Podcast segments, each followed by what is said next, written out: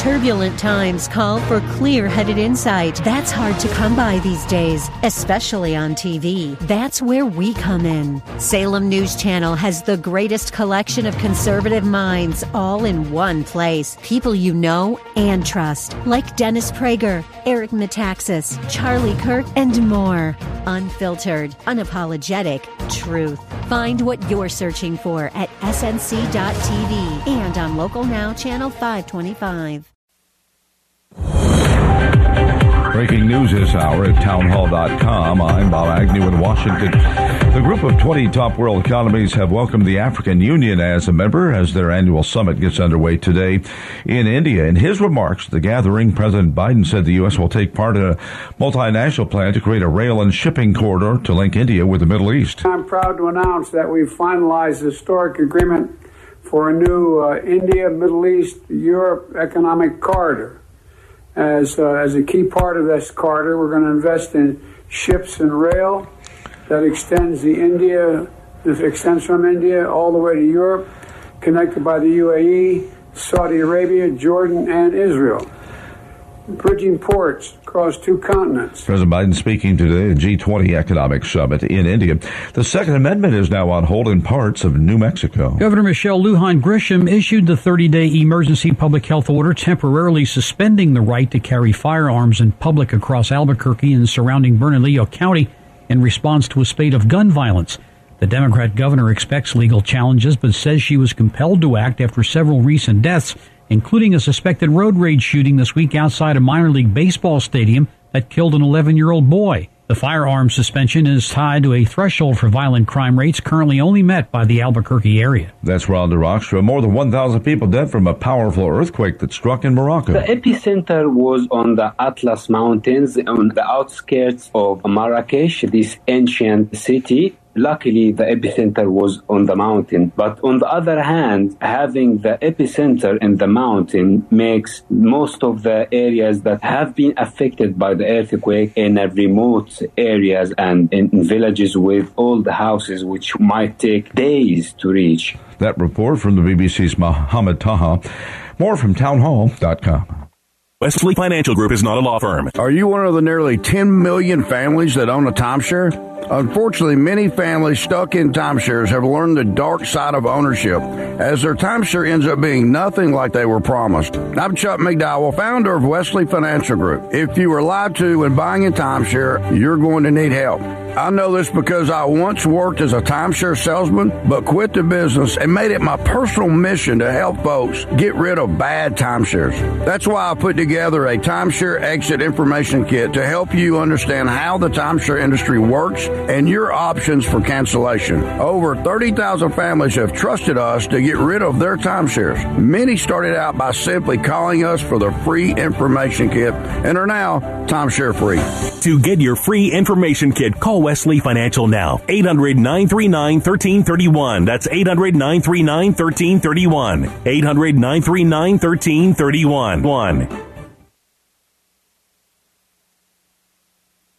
A growing number of parents across the country are being criminally charged with murder or manslaughter after their children die from fentanyl. Some 20 states now have homicide laws that stem from drug use, allowing prosecutors to charge someone with murder who supplies or exposes a person to drugs that kill the victim, and that includes their children. But California has no such law, so several prosecutors are using a drunk driving statute. It's being tested now in the case of Tara Waite and Colin Cottrell of Riverside Their 14 month old daughter, Allison, died of a fentanyl overdose, the drug found on the couch and throughout the apartment. Cottrell's attorney says the father did not intend for his child to die, but prosecutors are going for a murder conviction. I'm Jackie Quinn. On Wall Street Friday, the Dow Jones Industrial Average closed up by 75 points. Breaking news and analysis at townhall.com. Fulton County, Georgia District Attorney Fani Willis is accusing House Judiciary Committee Chairman Jim Jordan of illegal intrusion into her prosecution of former President Trump through his records request. In a scathing letter sent to Chairman Jordan on Thursday, DA Willis wrote, quote, Your attempt to invoke congressional authority to intrude upon and interfere with an active criminal case in Georgia is flagrantly at odds with the Constitution. The district attorney also noted that his, quote, violation of Georgia's sovereignty is offensive and will not stand. Willis's letter comes in response to one Congressman Jordan sent last month expressing concerns about the motivations behind her Trump investigation and demanding that she provide certain documents by Thursday. Edwin Mora, Washington. The remains of two people who died in the 9 11 terrorist attacks to World Trade Center have been identified one man and one woman. More of these stories at townhall.com. Zoom Video Communications Inc. has openings for machine learning engineers in San Jose, California. This position will solve cutting edge AI problems and deploy models that constantly advance the state of the art technology. Work across various natural language processing NLP areas like speech to text, translation, summarization, sentiment analysis, text to speech, and other projects that are challenging at Zoom scale. Telecommuting work arrangement permitted. Position may work in various unanticipated locations throughout the U.S., offering a salary of $167,000 to $233,900. Apply online at career. Welcome to the Heart of Innovation. 60 minutes that can save life and limb with new breakthrough ideas and innovation changing the healthcare landscape. Brought to you by patient advocacy group thewaytomyheart.org in partnership with Cardiovascular System Incorporated's patient advocacy campaign Take a Stand Against Amputation. Here are your hosts for the Heart of Innovation, Emmy award winning journalist and founder of The Way to My Heart, Kym McNicholas, and interventional cardiologist and founder of the Save My Piggies Health Education Series, Dr. John Phillips. Hi, everyone, and welcome to the show. I mean, this week has just been a whirlwind for me, so it's no surprise that Dr. John Phillips, my co host, is on call today and he has emergencies. He might be in, he might be out. So we may hear from him at some point during the next hour, but I just don't know. He's in the OR, the operating room right now, trying to save someone's leg. And we will see when he comes out, if he comes out before the show ends. So a lot of things up in the air. We also may have on a couple of guests today who are vascular surgeons down in Mexico, but we are waiting for their plane to land. So that's also a big question. My co-host for the day, though, at least for right now, is going to be Dr. Robert Coronado. He's going to be joining us in just a few moments. Robert, are you there with us today? Sure. Good morning. Hi, how are you? Good. How are you, Kym? Fantastic. Thank you for jumping in, pinch hitting today. How was your week? It's been, first of all, thank you for having me on your show. Um, of course, of course. It's, uh, it's always an honor. I love, I love these kind of you know events, and I love. I I follow you. I I see what you're doing out there, and not just locally, but around the globe. Uh, I heard you uh, just traveled recently to Mexico, and I know you what you're doing is amazing, Kym. It, it, really is an example to to the whole world, whether you're in medicine or not, of what you know it means to have a passion, yeah. you know, purpose, and and it, it, really is it really is cool, so to so to speak, what you're doing, and breath of uh, fresh air to us who try to get the word out there. And thank you for having me on the show today, and hopefully we can help you do that. Yeah, thank you. No, it, it was, I mean, I did. I just got back from Mexico City. There was a Latin American vascular conference known as HENDALAT.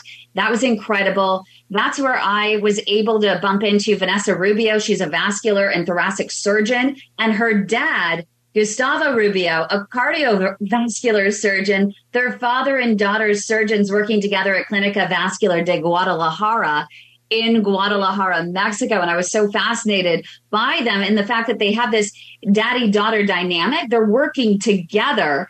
And the fact that his dad, her dad didn't even want her to become a surgeon. He wanted her to become a singer. So I'm hoping that they get off the plane. They're able to land and be able to jump on here very soon so we can hear their story because it is incredibly inspiring. But you know what? I, I kicked off the week actually, Robert, by heading right after I had a birthday dinner on Monday, and right afterwards, at 1 a.m. I flew out last minute for a meeting and presentation alongside Congressman Henry Cuellar and Mission Vascular's Dr. Pedro Mego in McAllen, Texas, about two miles from the Texas uh, Mexico border. And we were talking about the Amputation Reduction and Compassion Act, known as ARC, which would require Medicare and group insurance to cover initial testing for poor circulation in the legs known as peripheral artery disease, which I know you know all too well. And so many of our listeners now who've been listening to us for a while know a lot about.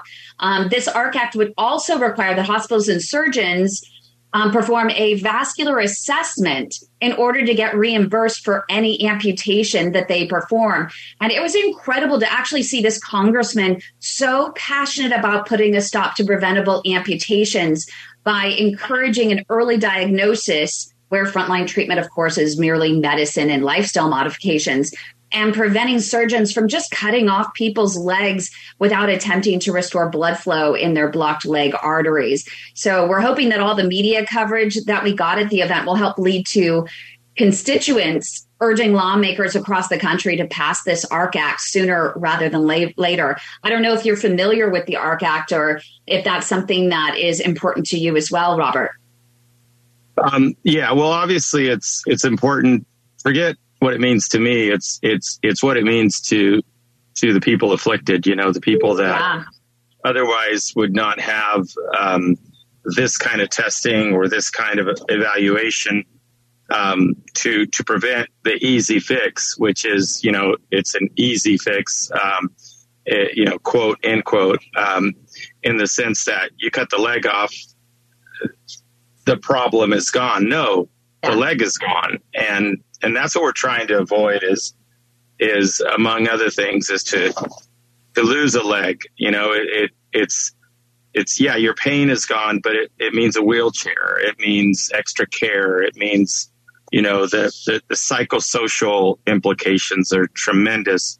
You know the the lack of of gainful employment uh, just it it it multiplies and you know, in, into into more and more complications, more burden of every type. You know, obviously yeah. for the patient and and and our country. You know, so I think that that ARC Act, and I read, uh, you know, your the the presentation, and and I'm very proud of you, and good job.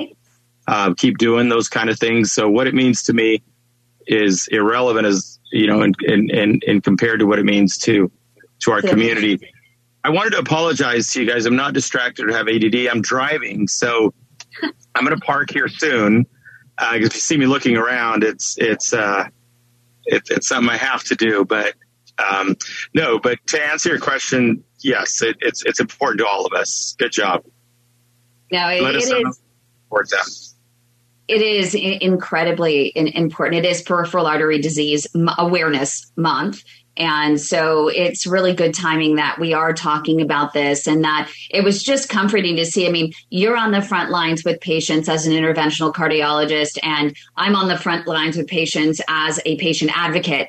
And so to see lawmakers actually doing something about a disease that's more prevalent and deadlier than all cancers combined, except for lung cancer, I mean, it's about time we do something. You know, I saw a, a stat that was really disturbing yesterday from the American Diabetes Association that said that now they're estimating that one in every two adults in the US has diabetes. And that is hugely a concern to me and to you and to folks across the country because peripheral artery disease is one of the most prevalent complications of diabetes. And it's because the sugar molecules end up scratching the arteries, triggering that inflammatory response. The plaque goes in there and, you know, gets into the, the cracks and the damaged areas of the walls you know, pushing them out and leading to narrowed vessels or blocked vessels in the legs, which can put someone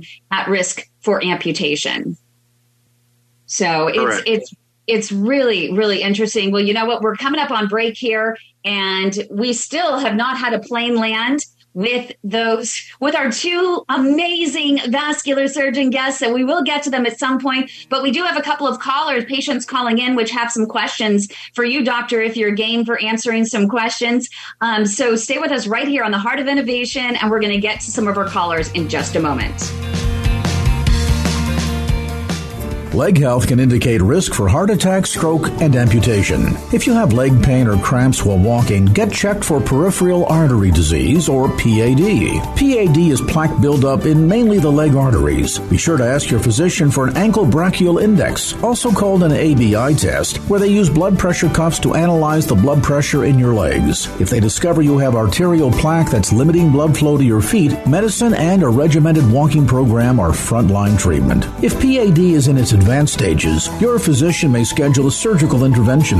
Minimally invasive tools are available to remove plaque and restore blood flow, including Cardiovascular System's Diamondback 360 atherectomy system, which sands away plaque that is a hard calcium. It's important to discuss all options with your physician, and if told you have no options, get a second opinion. Take a stand against amputation. For more information, go to standagainstamputation.com. That's standagainstamputation.com. Welcome back to the Heart of Innovation. For more on today's topic, go to theheartofinnovation.org.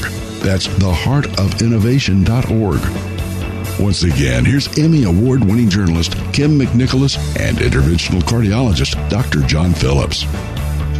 Hi, everyone. Welcome back to the show. Today's show is just a little bit of a free for all. We have Dr. John Phillips, who called in just before the show began and said, I'm running into the operating room to save a leg. I'm on call today. I will try to pop in if I can before the end of the show, but may or may not happen. We have two vascular surgeons from Mexico that I met at this amazing Latin American conference um, called Hendelat Mexico City the past couple of days. I just got back from traveling internationally, if you really call Mexico traveling internationally, you know, it's right here. Um, but I ended up um, meeting them there. They're on a plane. Their plane is late. They're waiting to land at this moment. So we'll see if they make the show.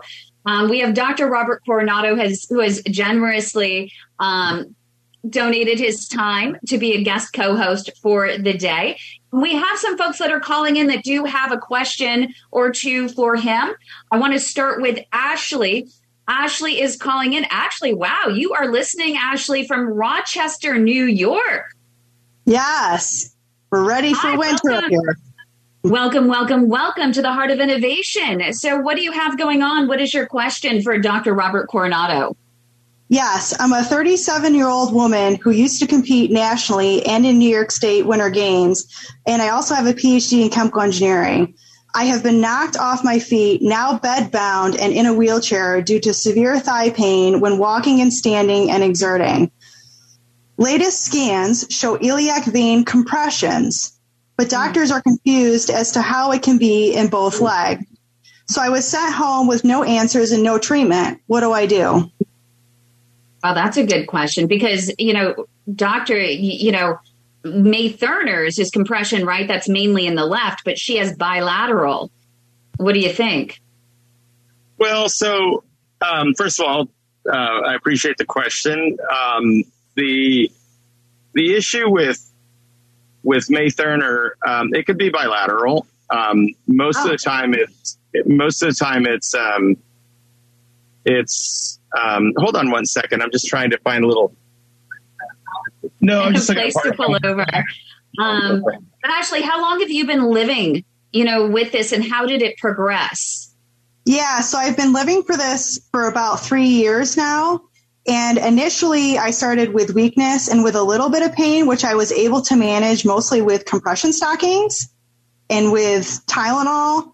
But as things progressed, and I kept pushing myself to walk into exercise because I thought maybe I had peripheral arterial disease. And so I kept pushing myself, and the pain just got worse and worse and worse. And what started initially in the front of the thigh, it that went then went into the whole thigh, is also now into the glute and also into the low back. And then eventually I just could no longer walk or stand because it just became too painful.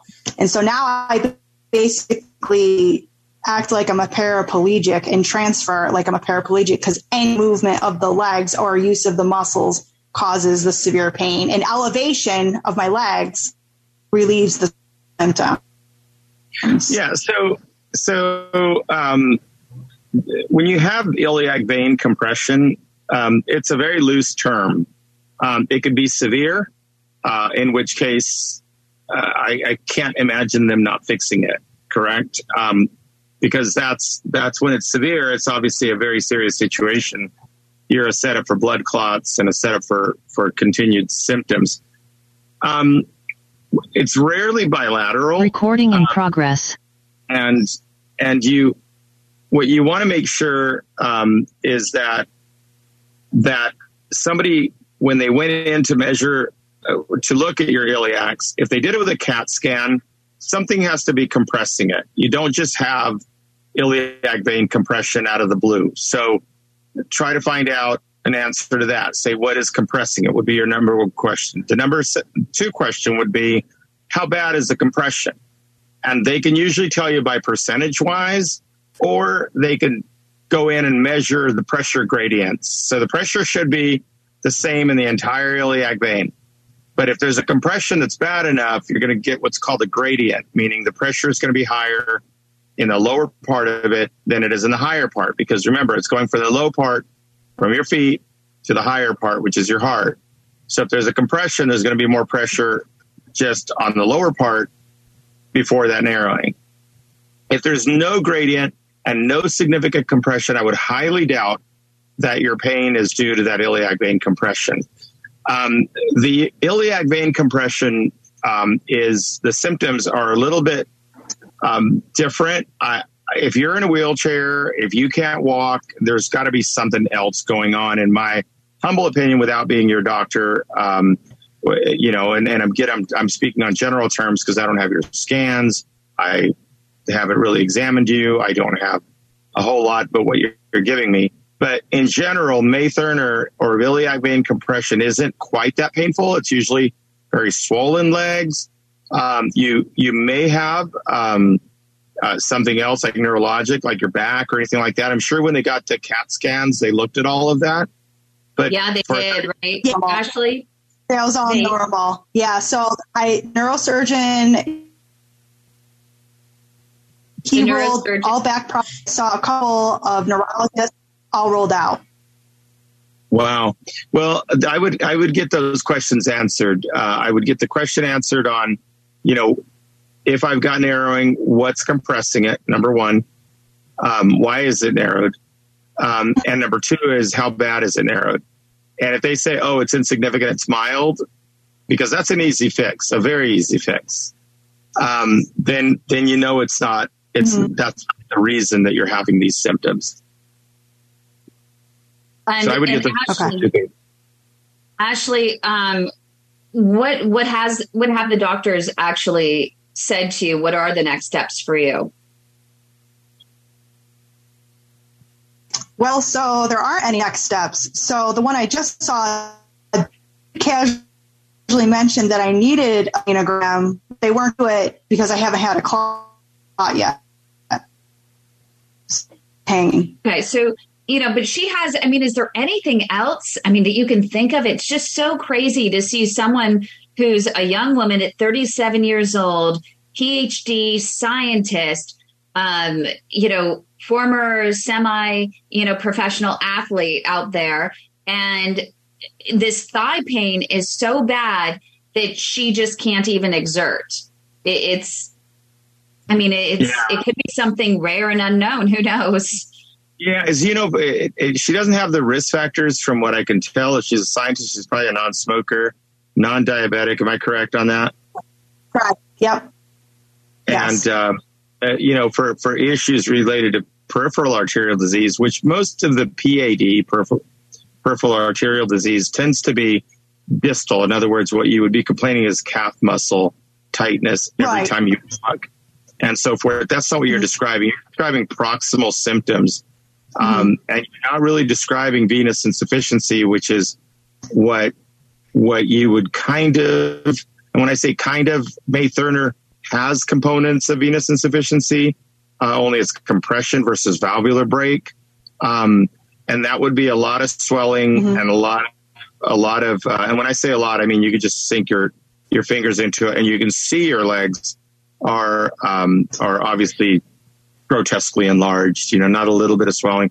You can have mild May-Thurner, which is which is which has a bigger gradient with mild edema, but most of the time it's a pretty impressive finding, and it's usually like like Kym was mentioning, it's asymmetrical to the left side more. Um, mm-hmm. Are you on any medications uh, right now that would that would, um, um, for example, any cholesterol lowering agents come to mind? No, no. So they did put me on aspirin twice a day, which has helped with the pain and with thinning the blood. The other medication that was really helpful was cilostazol. Mm, that's interesting. Um, cilostazol is is is um, a medication for peripheral, for peripheral arterial disease and and somewhat of a vasodilator. I, I wouldn't think that that would help the thighs, um, but you're an enigma. Right. I mean, I, I if without any findings, like a bunch of varicose veins there, without any uh, anatomical uh, changes to your leg, uh, I would really get those two questions answered and say, you know, I spoke to somebody about my my iliac vein compression, mm-hmm. um, and um, and he he um, was interested in seeing what was compressing it and how bad the compression is. Because if you don't have that, I doubt we're dealing with a vascular issue. If if if it's not significant, and I doubt that they would leave it alone if that makes any sense. You know, if it's significant, or at least a follow up plan, like saying, okay, you got an issue here it's not just mild.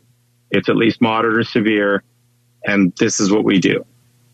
You know, so I would go back to them or, or, you know, seek another opinion. And thank you so much, Dr. Coronado. Thank you, Ashley, for your question. We do have another patient that is calling in that also feels uh, a little brushed off with no answers um, with his care and wants to talk to you, Dr. Coronado. So we're going to get to his call coming up next, right here on the Heart of Innovation. So stay with us.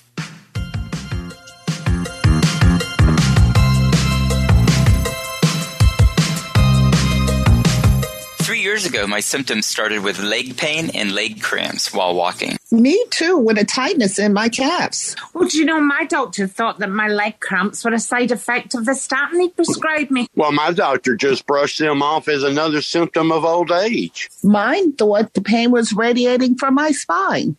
My doctor blamed my neuropathy on diabetes until I got a wound on my foot that just wouldn't heal. Yeah, it turns out we all have peripheral artery disease, also known as PAD. It's plaque buildup mainly in the leg arteries causing poor circulation. For me, the diagnosis came too late and I lost my leg, but that does not have to happen to you.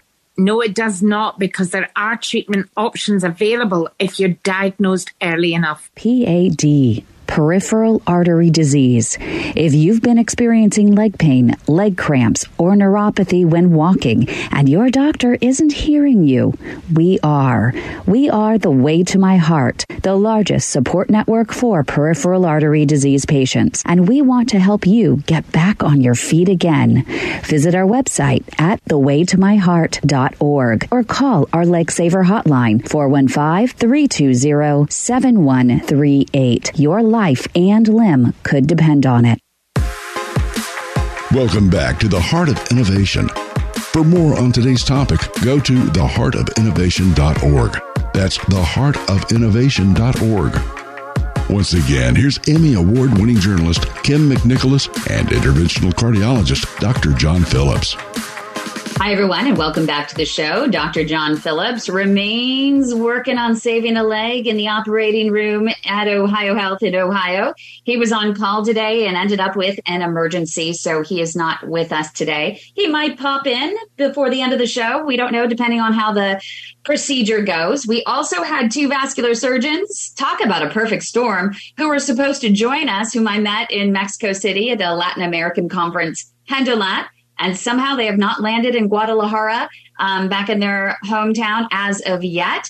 But Dr. Robert Coronado is pinch hitting as a guest host today. Um, for us, thank you again, Dr. Coronado, for being here. I know you're on the go and you have some things to get done, so we appreciate your your time and being here. Goes both ways. Thank you for having me.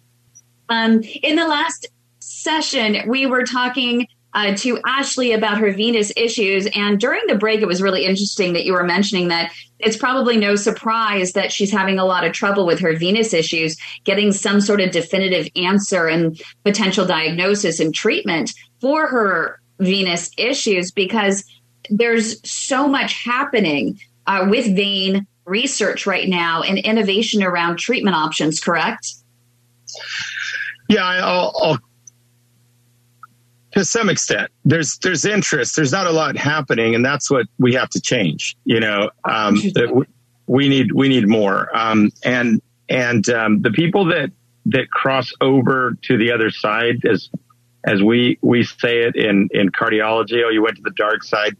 Um, it truly uh, it's not a misnomer. When you say the dark side it's very dark. We we need some flashlights out here on the venous side meaning more interest more research more curiosity, more investigation. Um, it's not just treat the venous disorder, but what does what does that structure really mean? It's kind of like finding a, you know, a, a, hypothalamus, you know, in your brain, which controls all of the, uh, or a pituitary gland that controls all the hormones in your body. It's a small little thing, and you think it's like nothing, but without it, you're you can't survive.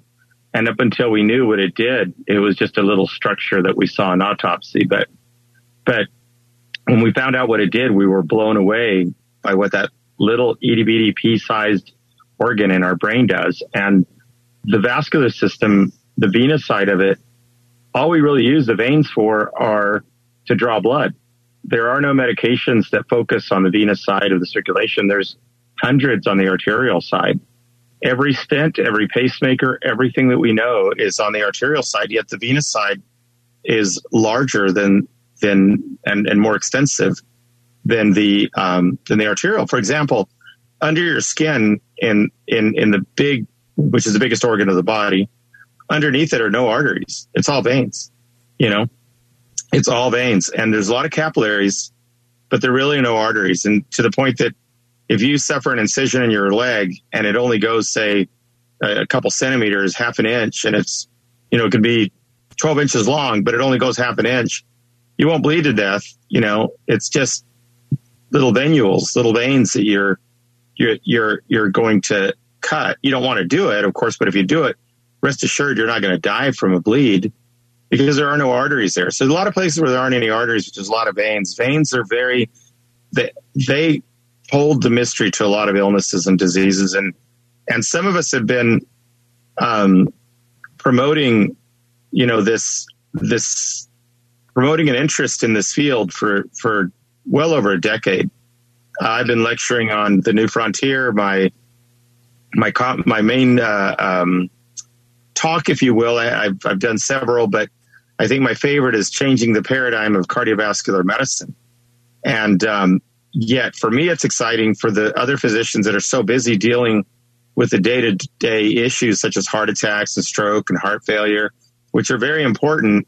Um, but but you become a worker bee. And part of the practice of medicine is research, investigation, and you know, uh, advancing advancing knowledge, discovery. And I don't see it happening on the venous side the way I would like it to happen. We're kind of a you know man on the moon in this area now. Now it's not so doom and gloom because there are um, excellent, you know, well well known physicians that are starting to go into this field. And every time I run into them at the national conferences, they come to me and they say, wow, there's so much in this field. Yeah. But it's hard to convince somebody to come into it. So, um, for us, it's, it's, you know, the ones that are in that we, we find a, a new world, uh, an absolutely new world that, that will unlock a lot of mysteries. Um, some of those investigations, um, uh, that we have are under you know, they're under patent in the sense that we're trying to discover something that nobody has ever seen or found or observed. The same thing, redundant a little bit, but that's that's that's how in diapers this stage is that we're seeing things that nobody's ever seen, and and we want to know what those things that we're seeing mean, because if we can change medicine, change vascular health, coming at it from a different direction. I think that's where the next Nobel Prize in medicine is going to be. If not the next one, a future Nobel Prize, or several of them are going to be on that side. And are we pursuing that? Well, we'd like to get close. If we get it, we'll see. But, but I, I it's, it's, uh, I, I can't say enough about the, the enthusiasm, the excitement that we have working in that field. Don't go anywhere. The Heart of Innovation will return after these messages here on 860 AM The Answer. And now a special medical notepad from Dr. John Phillips. Welcome to this week's medical notepad, sponsored by The Way to My Heart and Abbott Vascular.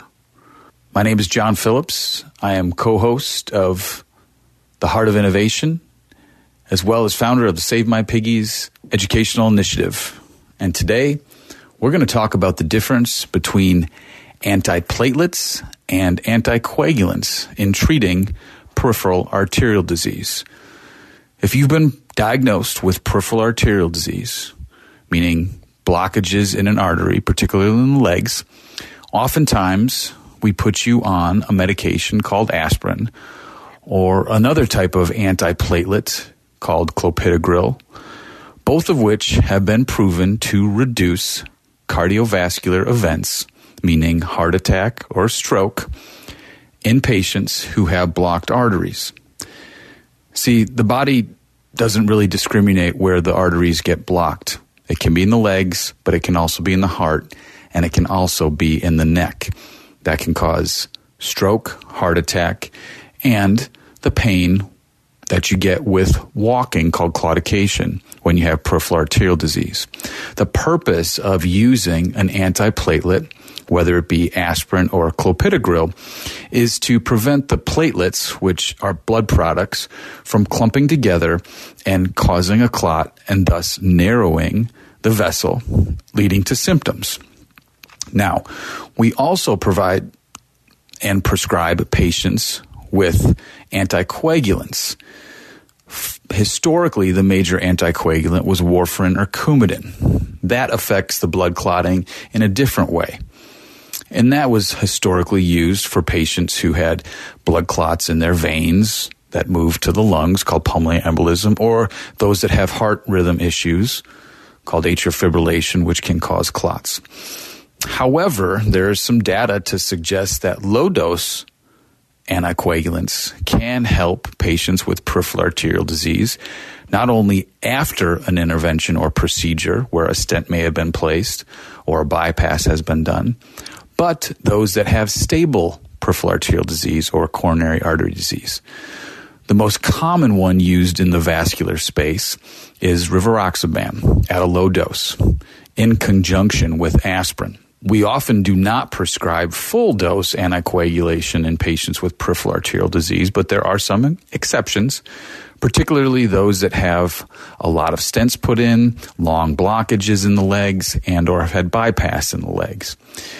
But again, it's not uncommon. And in fact, it's a guideline and a recommendation for patients to be on an, antiplatelet, whether it be aspirin or clopidogrel. And there's also recommendations for the use of low dose anticoagulants in patients that have peripheral arterial disease. So make sure you ask your doctor if they're prescribing a medication that's new to you, maybe aspirin or clopidogrel, why they're doing it and what some of the side effects should you're looking for. Typically, the biggest side effect is easy bruising, but there can be some bleeding issues, so you need to be aware of that. If you're also prescribed an anticoagulant like rivaroxaban, the commercial name is Xarelto, there too may be an increase in bleeding risk. So you want to make sure you tell your doctor about any problems you've had with bleeding or particularly an ulcer or cuts uh, that you get and, and you have a hard time getting the blood to stop. They want to do, your physician wants to do what's right for you, and they are going to prescribe the appropriate medications, assuming you can take them. And that is my recommendation and comments regarding the differences and uses of antiplatelets versus anticoagulants.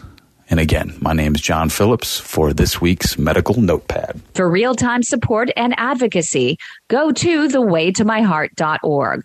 Remember, the advice and views offered are for educational and informational purposes only. Always get explicit consent from your own healthcare team before using any information provided in this series. With this week's Medical Notepad, I'm Kym McNicholas. Welcome back to the Heart of Innovation. For more on today's topic, go to theheartofinnovation.org. That's theheartofinnovation.org. Once again, here's Emmy Award winning journalist Kym McNicholas and interventional cardiologist Dr. John Phillips.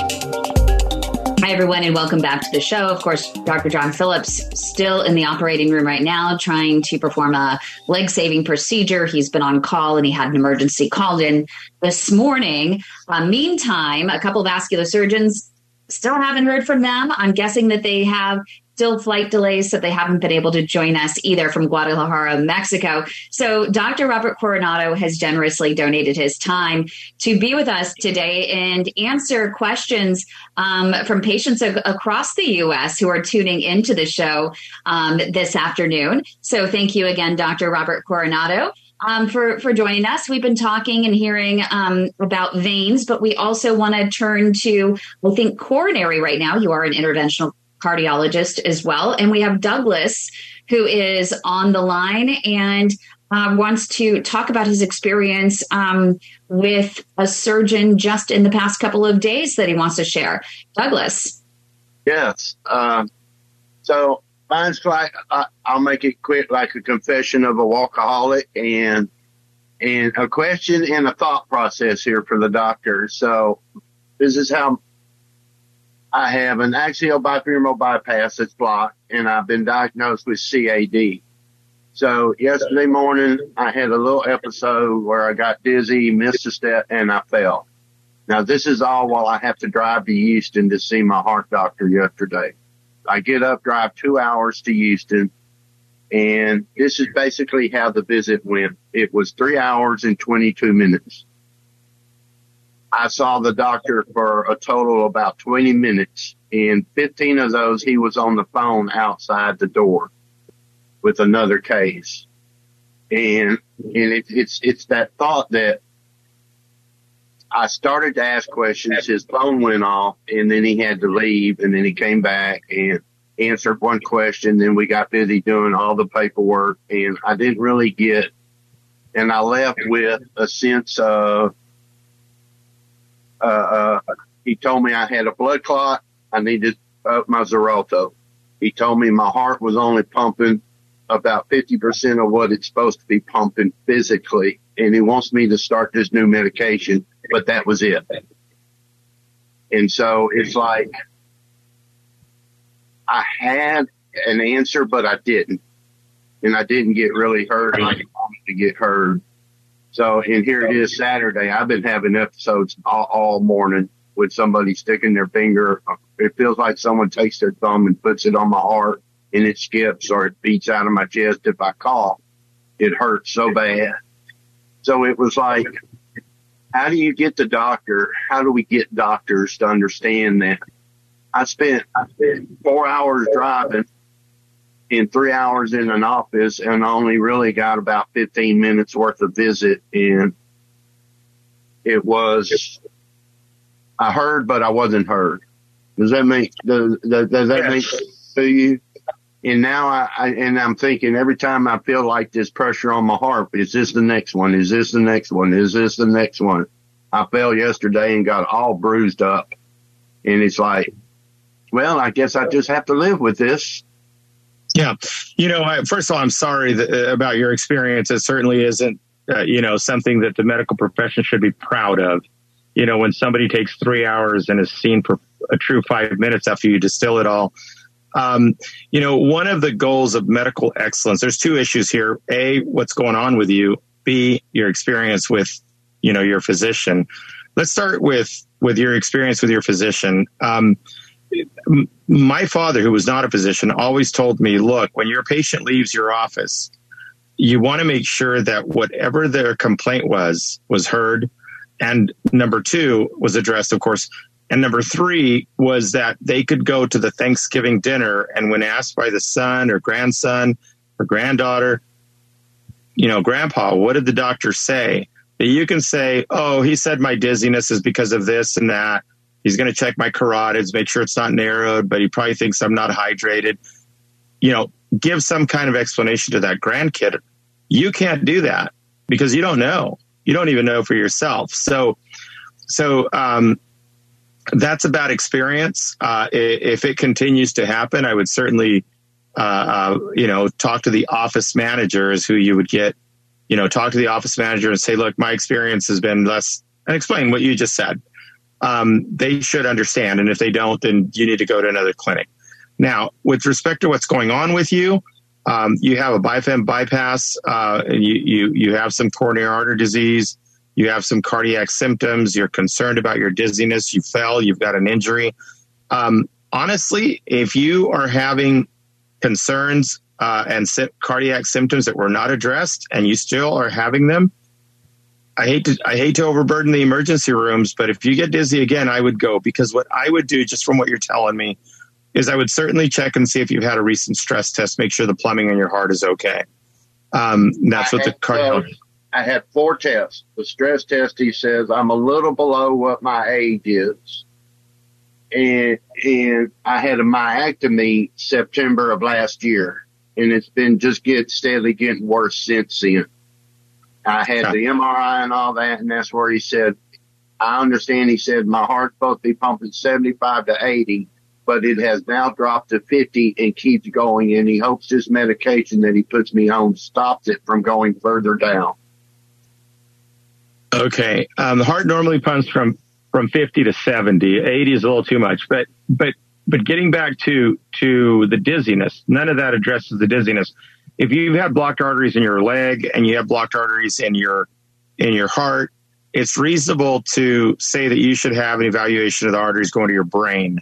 And those are the carotids. And have you had that study, a carotid ultrasound, where they look at did. the arteries? I think you did. I, I did uh, like two years ago. They said they they saw some, but it wasn't nothing at that at, at that time to worry about. The other concern I would have about dizziness, because um, dizziness is not usually a, a, a, a, symptom of a narrowed carotid artery. What is more a symptom of, of or a cause or potential cause of dizziness is a myocardial arrhythmia, meaning your heart is not beating the way it's supposed to, and then has this arrhythmia that could last seconds to minutes to hours. Um, sometimes most of them are last only a few seconds to minutes. And when that happens, blood flow isn't optimal because it's out of rhythm and it, it suffers everywhere. But where we feel it is our brain. And so we can get dizzy with an arrhythmia. And especially if you're feeling your heart skipping a beat, um, I would definitely um, address these issues with some blood work, make sure calcium, magnesium, phosphorus, potassium, thyroid, those things are normal. Um, I, I, guess what I'm trying to tell you is that uh, if no blood has been drawn uh, and no Holter monitor to see what the skip beat is, that that should be done. And if there's no avenue to get to your doctor right now and you continue to have these symptoms, if you go to the emergency room and tell them what you're having, you're concerned about these things, at the very minimum, the blood will be drawn, your heart will be monitored, which was not done at your uh, doctor visit when you were there. We're coming up right here on the Heart of Innovation. We will have final thoughts from Dr. Robert Coronado, so stay with us. Welcome back to the Heart of Innovation. For more on today's topic, go to theheartofinnovation.org. That's theheartofinnovation.org. Once again, here's Emmy Award winning journalist Kym McNicholas and interventional cardiologist Dr. John Phillips. Hey, everyone, welcome back to the show. This is our final segment of the show, and we were finishing up our last segment with um, Douglas, who was talking about a disconcerting experience he had with his cardiovascular doctor in Texas just the other day. Um, and Dr. Robert Coronado is our guest co host for the day because Dr. John Phillips is still in the operating room trying to save a leg.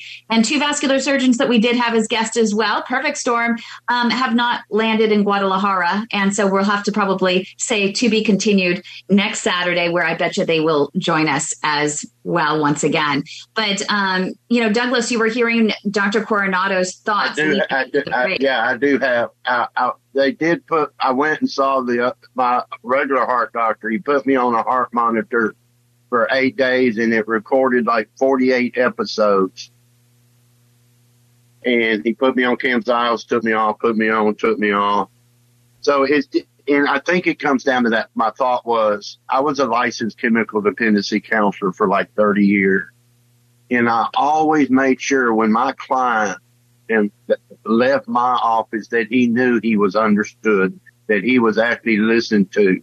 Mm-hmm. I made absolutely sure I never had to answer my phone or nobody interrupted because my whole goal was that that client was addressed. His needs were addressed at that time. And so it was like I'm sitting there. He starts talking. His little phone on his watch goes off and then he says, excuse me, I have to go. And then he mm-hmm. comes back 15 minutes later. You know, I can't say I've never done that, but I can tell you I can count them on one hand where where my phone is answered while I'm with a patient. And and kudos to you for giving that kind of attention to your patients. You have to spend the time. You have to listen because you don't you don't evaluate a patient by talking. You evaluate it by listening. And uh, I'm sorry you had that experience, but I'm glad you're getting monitored. And um, and uh, you know, I wish you the best. I hope those those tests come out fine and, and it's just more of your anxiety and fear than it is a reality. But until, until you find out, you're going to, you're, you know, it's, you, you got to assume the worst. I mean, you don't have to, but you're going to. And um, I, I would get answers to get that out of your head. Thank you so much, Dr. Robert Coronado. And thank you so much, Douglas, for sharing your story. We've got to wrap up. We're out of time. We appreciate everyone and all your courage for bringing your stories and sharing your experiences. And we will hopefully have the two vascular surgeons that were supposed to be on today back on next week. And John Phillips will be back as well with hopefully a leg saving success. Have a great weekend, everyone. You've been listening to The Heart of Innovation with Emmy Award winning journalist Kym McNicholas and interventional cardiologist Dr. John Phillips. Our mission is to help patients live a better quality of life through comprehensive education, real time support, and high touch advocacy in partnership with thewaytomyheart.org and take a stand against amputation. Our purpose is to reduce the 1.5 million heart attacks and strokes and nearly 200,000 amputations annually. For more information regarding topics you've heard discussed on today's program, go to theheartofinnovation.org. That's theheartofinnovation.org. The Heart of Innovation is for educational and informational purposes only, and advice and views shared are not a substitute for medical advice from your own supervising physician. Do not act on any information provided in this show without the explicit consent from your own healthcare team. If you think you are having a medical emergency, call your local emergency number or go to the nearest hospital or emergency room.